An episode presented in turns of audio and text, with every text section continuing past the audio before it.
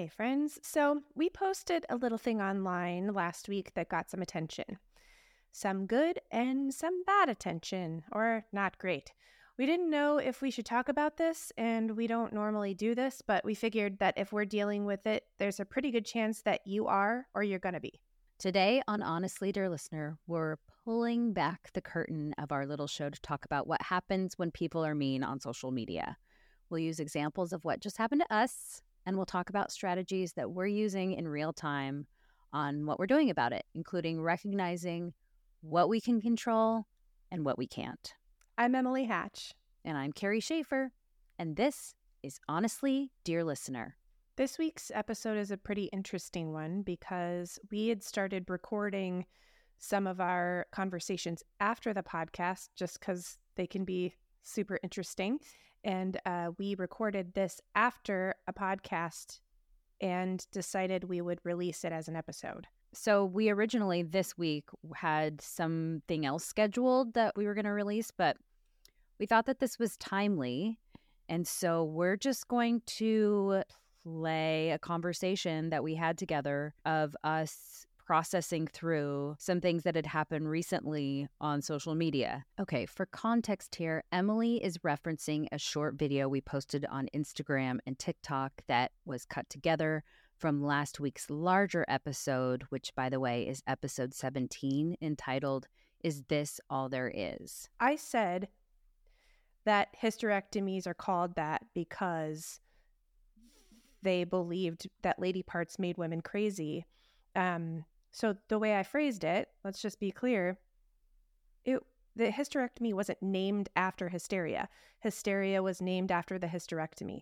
And then people just lost their fucking minds and like told me I was stupid online. Uh, what I'm saying is that it is true and that they thought that uteruses were the cause of everything wrong with a woman. And that's where hysteria came in to play. Like, it was created about women because it means of the womb. And a lot of you guys too, like, have reacted to that positively and being like, wow, this is some bullshit. Um, mm-hmm. And just a little tidbit, by the way, I didn't intend on doing this, but um, it wasn't until like nineteen eighty that they stopped using female hysteria as a diagnosis. Gosh. Wow. So it is a problem. And mm-hmm. maybe hyster means of the womb in Greek, but the history of hysteria is what I was addressing. I do want to be clear. The way I said it was confusing. So I then like went through this whole thing in my brain of like, am I am I wrong? Did I say that in a bad way? Like, but with that was this huge heaping helping of shame and and cruelty that people speak to me with. I just don't I don't want to do that. Like, yeah. With us talking more about feminist issues, uh, it scares me. And I like yeah. I was saying, I don't think we shouldn't talk about it. But I'm afraid to because it just opens up this shit that I don't like fighting with people. I don't like when people aren't happy with me, you know? Yeah, I want to be for everyone. We want to be for everyone. But by talking about these controversial issues, that takes our everyoneness down. And I'm scared about that just because I want to I, I want to be liked unconditionally. I do. But that's not the reality. And And I, like you said, that doesn't mean we shouldn't talk about these things. But you're right. It, we we experienced a little bit of discomfort when we had people pushing up against these issues that are women issues in in this last week, and that sucks. I'm really bad at it. Me too. I don't. I don't want to fight. I, I just assume go along in the world with my people and never fight about anything. So it's hard when conflict happens. If we're going to have a podcast about art, and especially from the lens of being a female creating art, like, these things are going to come up. But then people are mean.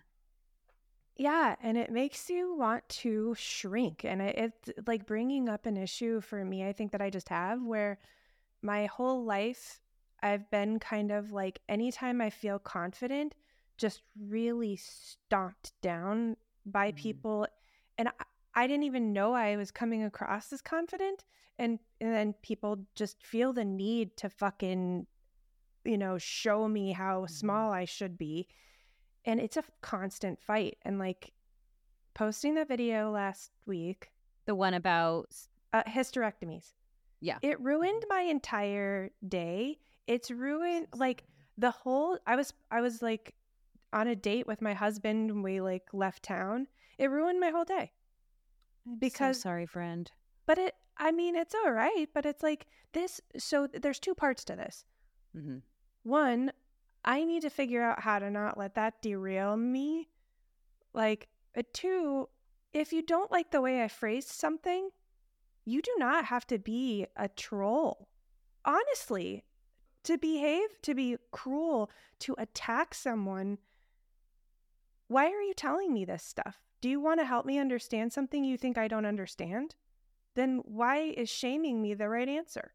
Like, it hurts me and it makes me want to not say anything. But that's not how shit gets done. And yeah, that but that just hurt. It hurt me. It's hurtful. People are mean online. They're mean. You know, if somebody has a constructive comment, cool. I'm here for it. Or even pushing up, pushing back against certain things and saying, hey, by the way, the the origins of the word hysteria and hyster and all that stuff. But there's a way to say things that's like, hey, I want to further discourse, and there's a way not to.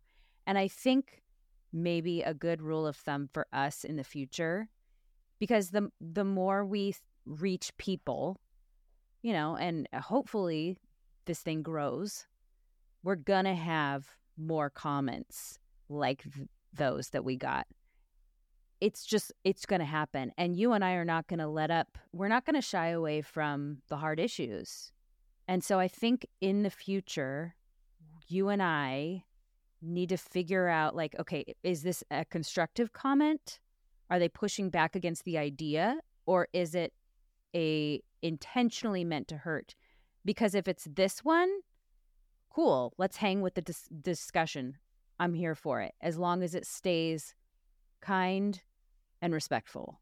But if it gets into people trying to hurt us and people dehumanizing us or other people in the comments, like I don't want our community being bashed and dehumanized by people who are hurting and need help, but don't understand that.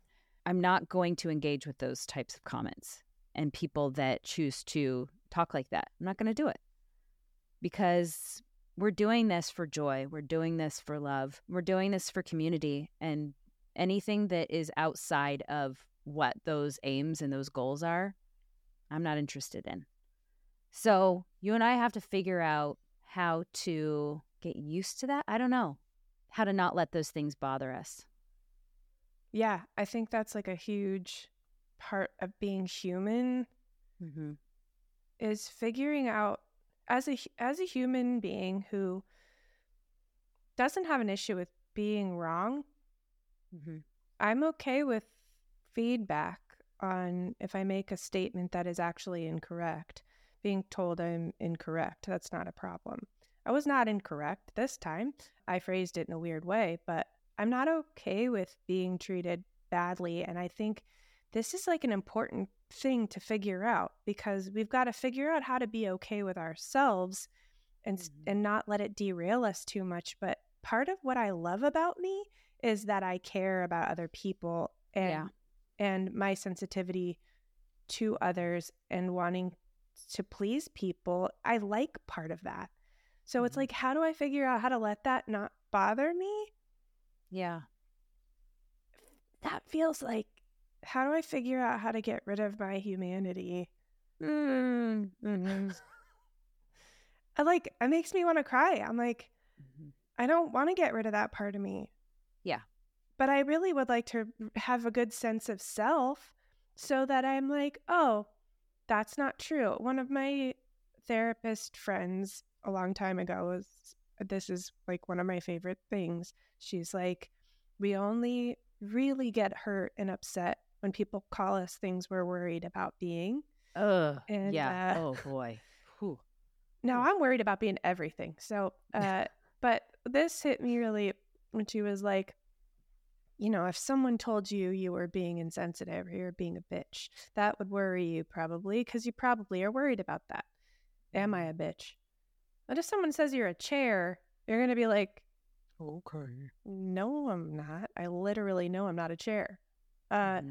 So if someone says you're stupid, it's like, oh God, am I stupid? What if I'm stupid? But if you know within yourself who you are and your intentions, it's easier to be like, no, that's not a me thing. Yep. So there's a balance. I don't know. But I don't want to get rid of the part of me that cares about shit. And that's fair. I struggle with boundaries. So I'm reading a book about boundaries, and she talks about them like they're, if you are a castle and the most sacred, intimate part of you is at the center of the castle. It's not, are you outside of the castle or are you in the most intimate part of the castle? It's like, okay, there's out of the town in general, and there's a wall around the town. I can choose to let you inside of the wall, but outside of the castle. I can choose to put the drawbridge down for the castle and let you inside of the castle, but not in the inner chamber. Or I can choose to let you into the throne room, or I can choose to let you into that, like my bedroom. We have choices and we have agency. And so when you're saying, I don't want to lose that part of myself, I'm wondering if there's a place where you can let those comments into, hold them, weigh them, walk around them in a safe way without letting them into the, the holiest of holies, if you will, of your castle, but still guard that place and not let them into, maybe like even three layers close to that, but you keep about at the fourth layer. Thoughts? Hmm. I like that. I like those analogies. I think the problem I have is, to me, it's like screaming. Mm-hmm. Someone screaming is upsetting. I don't care how far away they are. Mm-hmm. It stresses me out and it upsets me and it makes me wonder if I'm safe or not. And they ah. could be outside or they could be inside. And I'm going to be like, what do I do? Like, I don't feel good. So it's like this, the comments are like screaming. Yeah. And I'm like troubled by it. Mm-hmm. And it's making me wonder if I need to do something. Yeah. And they're muffled when they're very blatantly just like some ignorant person, but when they're very like specifically pointed at me, it's hard it's hard for me to not feel more threatened and more upset, and then think about how I could have prevented it or done something to to stop it. Then I feel guilty for being upset by it. Like, if you were stronger, the screaming wouldn't bother you. It doesn't change what I do, which I like, I also like. It doesn't change who I am or make me think I shouldn't say anything. I, I wish I hadn't sometimes, because then I have to deal with stuff. But do you know what I mean? Yeah. I wonder if it would be helpful for you to remove yourself and say, I'm not going to look at any of those comments. We cannot engage. If we feel like, oh, this is one of those comments, you know, like, I'm not going to do that. All I want to do is read them. Mm-hmm. Which is a frustrating part of being human being. What do you think about that? I think that's great. I think I had to delete them from the notifications, because every time I opened the yeah. notifications, they would show you are a blah, blah. And I'm like, okay, that would be really helpful. This is a practical thing you just said, which I appreciate. I'm going back to impractical for a second to say, I wish I could maintain my sensitivity, vulnerability, and heart and not give a shit at the same time. Yeah. I just wish I could do that. And I don't I don't think that that'll ever be a thing. Like, you know, I've had like difficult conversations with people via messenger or text, and I go back and read them. And one of my friends and I used to call that like emotional cutting, um, mm-hmm. because yep. it's like you'd go back and read the things and like pour over them and like deal with the pain sinking in somehow, thinking this was like helping you.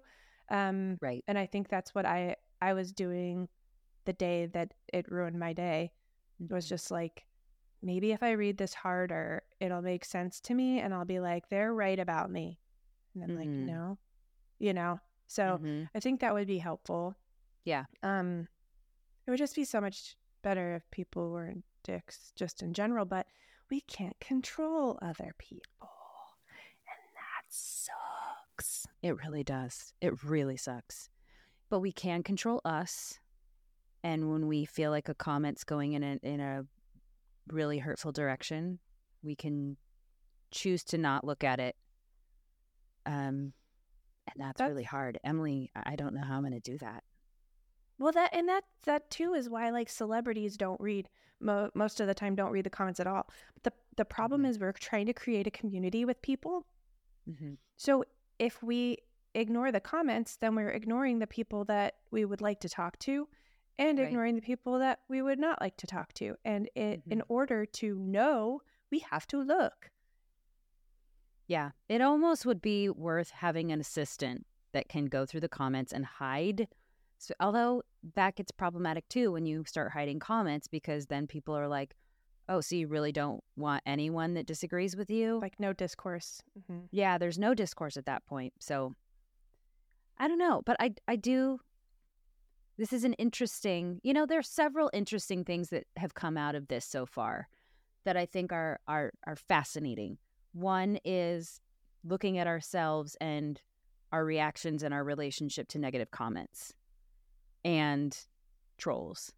The other is that one of my friends the other day that I meet with several times a month, she was like, I know you and we're friends, but I'm keenly aware of the fact that I know more about you at this point than you know about me. And like even, you know, on a on a weekly basis, because I hear what's going on with you on the podcast. So I have that information. You don't have that information on me. And I was like, that is so weird. And I was thinking about how that must feel for celebrities, for people to feel like, oh, I already know you. And you're like, I don't, it's, it's almost like there's a power differential there almost, where I'm armed as a non-celebrity person. I'm armed with so much more information than you are as a celebrity. And that's weird. And that feels unnatural to a degree. Now, I'm not saying we're celebrities or anything like that, but there is, there's definitely, I mean, I put a lot of myself on this podcast, not all, but I put a lot of things, a lot of myself into this. And I want to, I choose to. But at the same time, it does create that weird thing where then people know you more than you know people. Just strange. I think you don't have to be, you know, famous to be an artist who is, is putting out vulnerability uh, mm-hmm. uh, of themselves, like, and then having it slapped out of your hands. It doesn't matter how many people do it.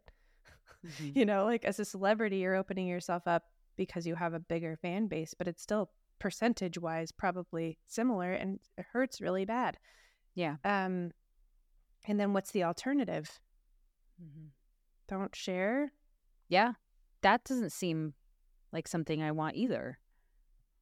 What I come back to is this. We started this podcast because we were passionate about art, creating, and mindset. We were passionate about our friendship.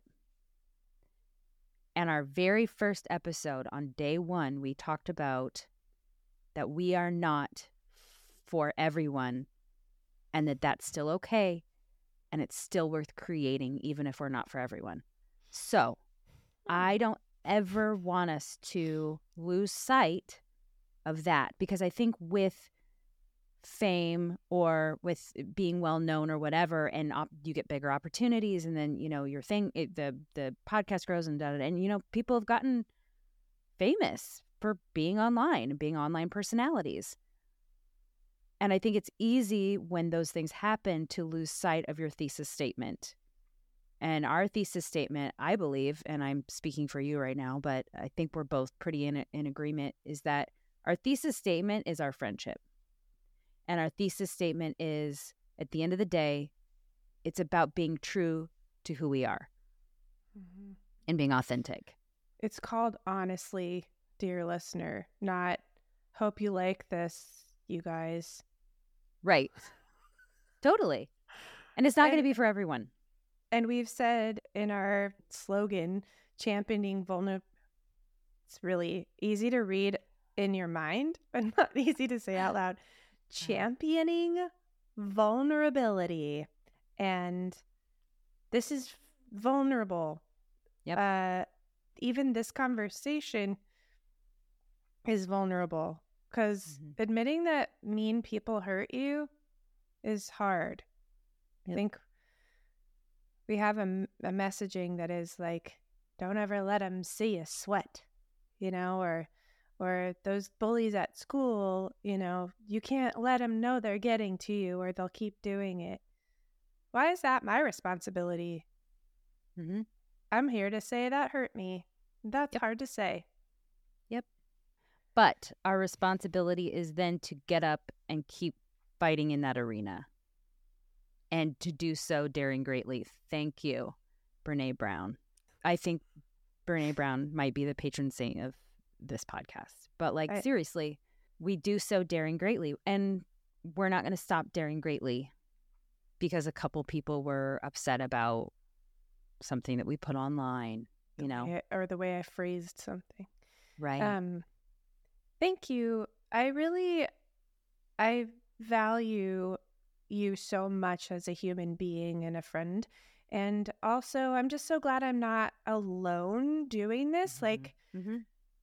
because uh, it, I feel a little nutty, a little hysterical, if you will, already.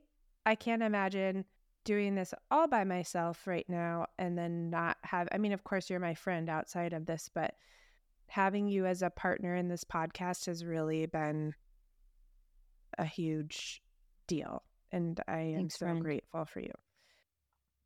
I feel the same way about you. Thank you. Mm-hmm. And reminding me that you said that the first mm-hmm. episode. Yep. That we're not for everybody. And so thanks for that reminder.